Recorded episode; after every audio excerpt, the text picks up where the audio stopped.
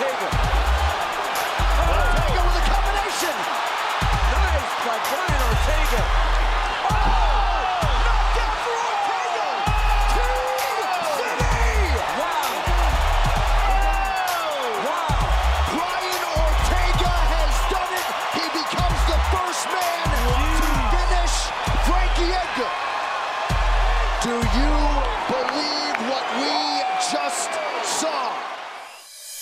Strategy is defined as a plan of action designed to achieve a particular aim.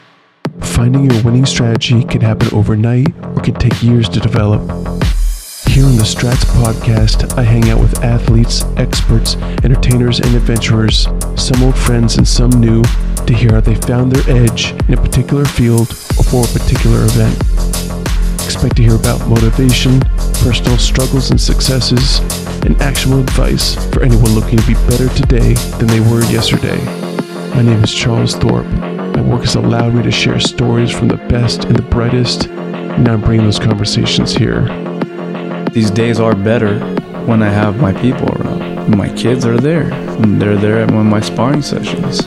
Seeing me, you know, get hit in the face and me hit people in the face, it fuels me, you know, it lets me know, like, hey, this is your dad. This is what I do. That was UFC fighter Brian Ortega, and it's time for the Strats podcast.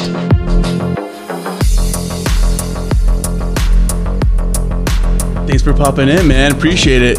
Thank you. How you feeling, man? Feel good. Have you gotten better at preparing meals yourself, or what do you guys do at home or when you're training? I have a personal chef who comes over to the house and cooks breakfast, lunch, and dinner. And uh, his name is Martin Ortega, and it's my dad. What's his favorite meal that you think maybe like hits everything that you need, but you also enjoy eating, which is obviously so important. Um, this this entire training camp, food has been limited. It's been the same thing on repeat for the last uh, six weeks. Now I'm excited for this week to end, so I can have food. So I, I mean, I- I've been having food, but Right. that way I can actually enjoy something. Oh, I just want some fucking food. I feel the struggle right now, man. I'm a fan of your story. I'm a fan of your fights. There's nothing like being in the room when people are in the octagon and really, you know, bringing it like only you can. But we haven't really talked about your your path. You know, can you just tell me what what brought you to martial arts and, and what it's brought to your life? ultimately what brought me to martial arts was was my father. Uh, he involved me in kickboxing from age five. Later on involved me in jiu-jitsu at age 13 so it's been mainly my, my dad behind me and kind of in my corner just doing these little slow pushes. And then i'm assuming him as a father you would expect or you would want your son to take the sport that he's doing to another level and do something with it. And I feel like I did that, you know, and not for him, but I fell in love with it, you know, like he introduced me to things and I fell in love with it. And my entire life has, has been fighting. I've never known anything else. I never had an actual job. From 16 years old, my job is to teach jujitsu. Kind of strange to say, but it's like I never had a real job. Do you have an anecdote or maybe a sense memory that you latched onto or maybe was the anchor for that path? right off the bat, one memory that sticks out with with me and my father is that when I was 15 years old, I did my first uh, illegal cage fight. He told them that I was 18. We had no no gloves, no nothing. I weighed 124 pounds. The guy weighed 155. He said it was cool, you know. Like he let me do it, and I was scared shitless, and I won. And after I won, this this entire room is cheering. In the back, eh, maybe like three, four steps or one one fourth of the stairs up, I, I locked in on him, and then he just gave me a head nod. Like that was it. Like good job. And to me, that meant everything. Because once I- once I finished the fight, everyone was cheering, and I'm happy. But I'm like, where the fuck's my where's my Mhm. father at? And then I look at him, he just like with like a little like a half a smile. I don't know, like just a little head nod, and then it was like, fuck yeah, Yeah. that was it. That was Uh, everything you needed.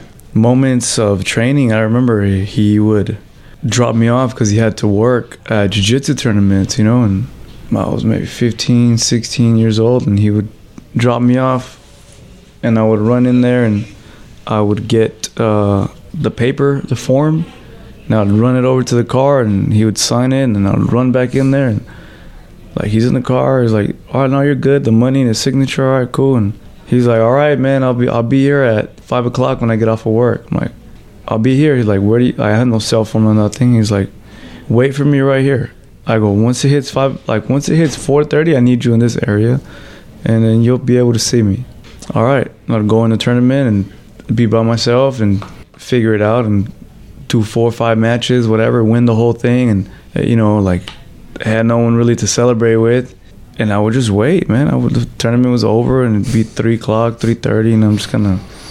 Well, what do I do? You know, walk around my medal and I'll show it off over there. Like that's right, I won first place, motherfuckers. Uh, like leaning off of it. Yeah. yeah, like it was cool. And then, uh, and then sure enough, 4:30 came, and I'll take it off and I put it in my pocket. I see his car, and uh, he picked me up, and he's like, "How'd it go?" I go, ah, like, "I lost, man." He's like, "What?" I go, "Yeah, I lost, and it is what it is." He's like, eh, "It's okay." Like no emotion, Right. Win or lose, no emotion, you know, which was good for me because, you know, you look to please your parents, you know, and the fact that he was pleased no matter what let me know that what I'm doing it was it's all mine, it's all me. And sure enough, man, it was just I couldn't keep a secret from him, you know. So we drive maybe like a block, and I'm like, "That's a first place medal," and he's like, and he's like, "That's the best papi in the world." That's what he told me, the best papi in the world. And then I believed it. I go, "Man, I'm the best in the world." He told me I was the best in the world. That was it. And then one time, uh, I was fighting for my first title in a place called Respect in the Cage, and I dislocated my shoulder in the fourth round, and I fought the fourth round and I finished it. And uh, I was debating on whether to go to the fifth round. I go, man, I can't feel my arm. This guy's getting tougher. I'm tired of shit. It's the first time I ever did five rounds in my life. I'm 20 years old. I'm winning the whole fight. The fourth round, I lost that round, right? So it's like, fuck, I'm losing this round, and it's like I'm about to get beat up right now. And uh, I kind of, and these guys are just freaking out in my corner, and they're like, "Where's fucking arms out, stupid?" Ah, These guys are arguing, right? And I kind of just put my head down. I'm like, "Fuck!"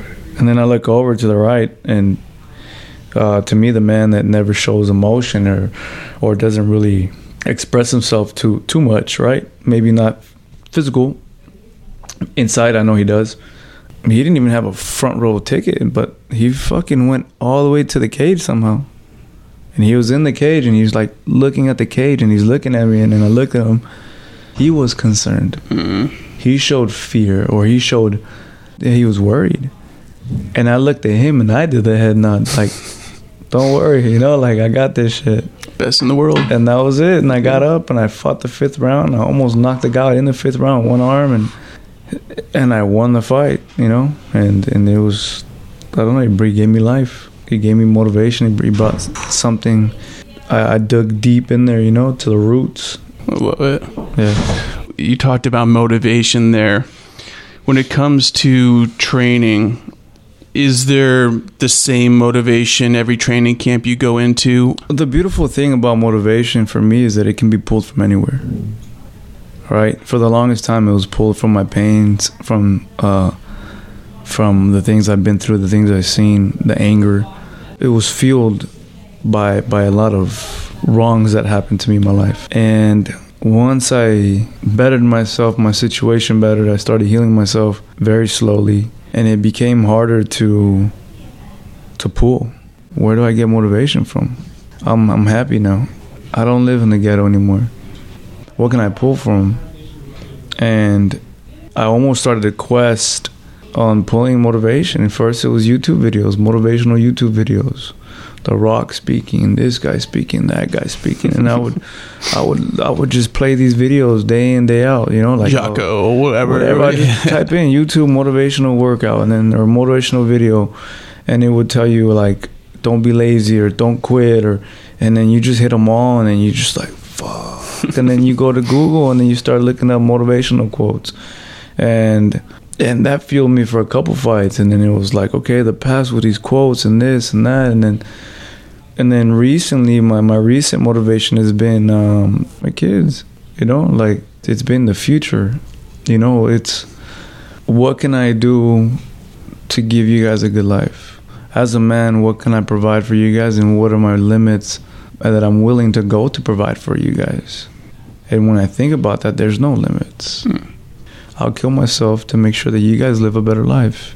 And literally, that's what I do, you know. And when I go in the cage, those those moments of quit hit me, you know. They hit me. They hit, and then you remember, like, dude, I got a pool. Like, I got people that I gotta feed. I got people I gotta look after. I got I got a family. So I feel like lately my motivation has been more me becoming a man finally, like an actual man. You know, and by man I mean someone who's there, someone who's not doing stupid things uh, as a kid or childlike things, right?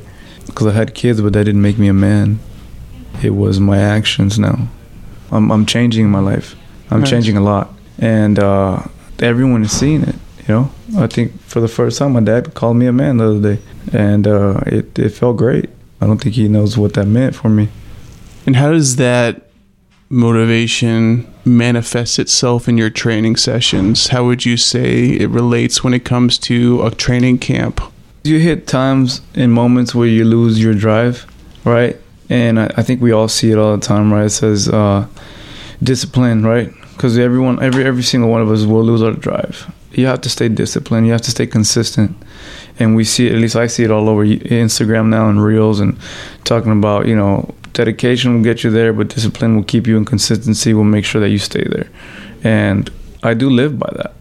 But these days are better when I have my people around. My kids are there.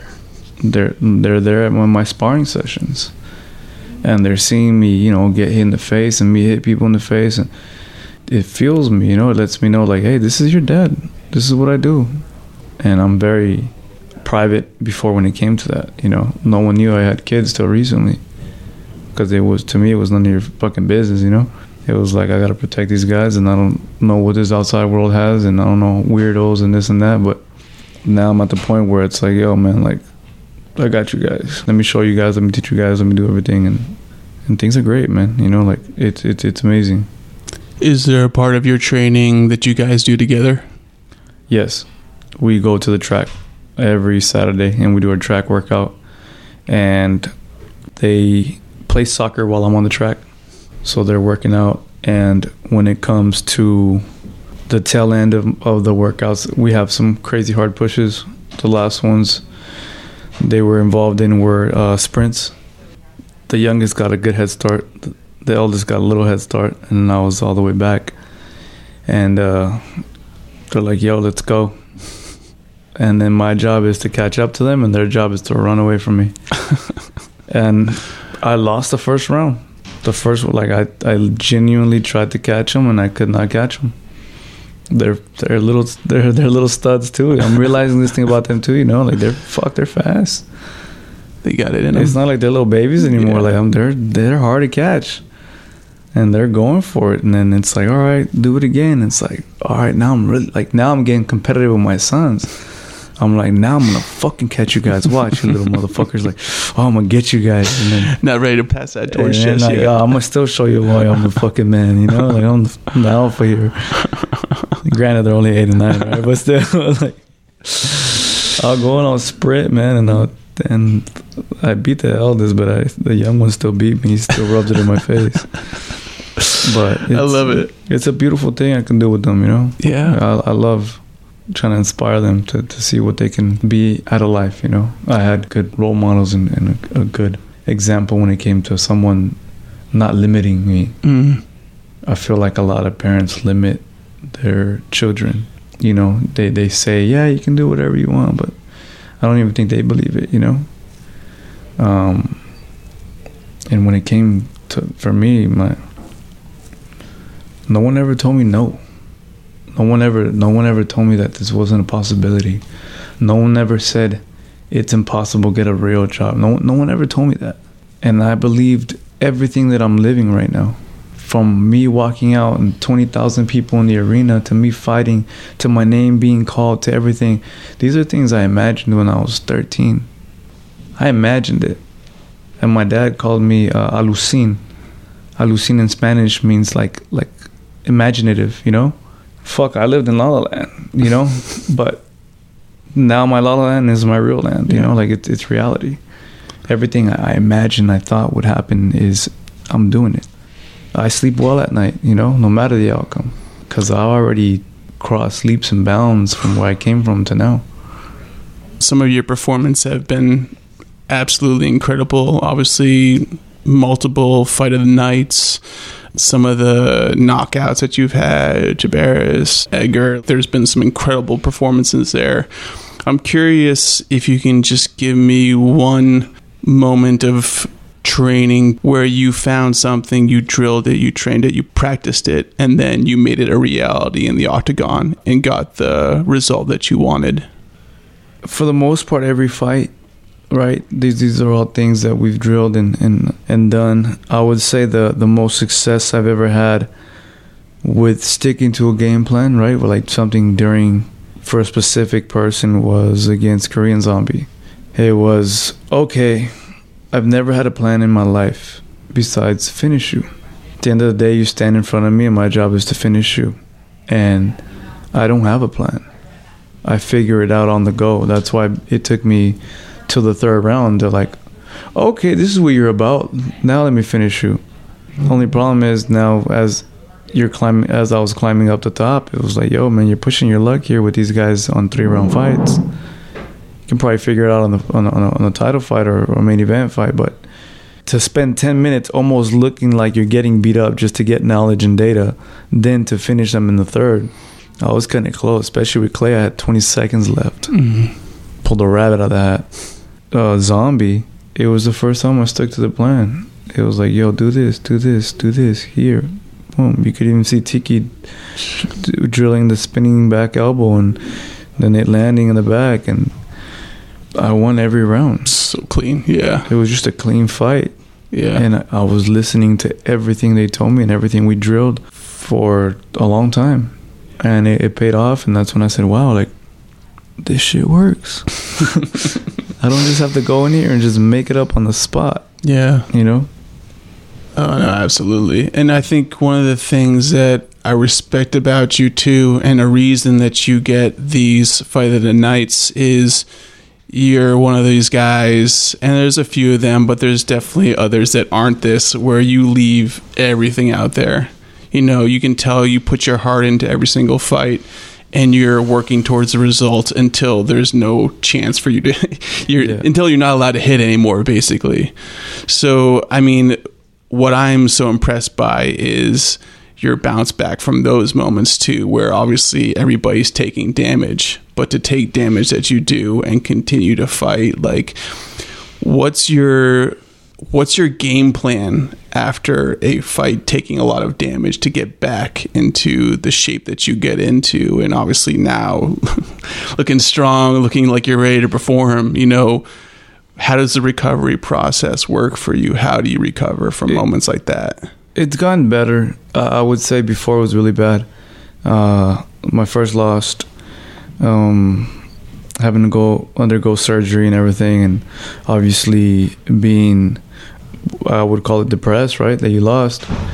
Um, it took its toll on me, you know, as as in terms of letting myself get carried away with my recklessness. I would party way too much. I would I would just maybe that's the Mexican in me, right? You just drown your sorrows with alcohol, uh, and that's what I was doing. You know, I was like, oh well, just. And then finally, after a while, it just of of having a, a, fake mask on and smiling to the world, and then partying, and everyone's like, oh, he seems happy, and then, but deep down inside, you know what's going on, and then you take these problems somewhere else, and uh, it wasn't a good thing and eventually I snapped out of it. And my friend, my right hand man, Mike Safai, he uh, helped pull me back in. Hey, come to the gym. Fuck it. Just we can walk on a piece of board for balance. That's how dumb it was. When you we, I talk to you right now, it's like I'm gonna invite another man to come walk on a piece of board and balance. I can't use my hands. We'll hold this and we'll tie weights to it. Hmm. He'll do whatever he can to make me feel like I got a workout. And it worked. yeah And he slowly but surely got me in. And I went from not training for six months to I'm here once a week to twice a week to three times a week to I'm there every day. To like, okay, let's okay, let's come back. Like, let's do this. You know. Mm. And that was to me the toughest one out of my career, just because I was experiencing a lot of first evers, you know.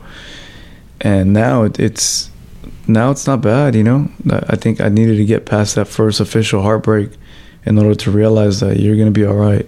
And the last one I lost, and I, I till this day I say it's one of the funnest fights I've ever had. I had a lot, of, I had a great time walking out. I had a great thing, everything.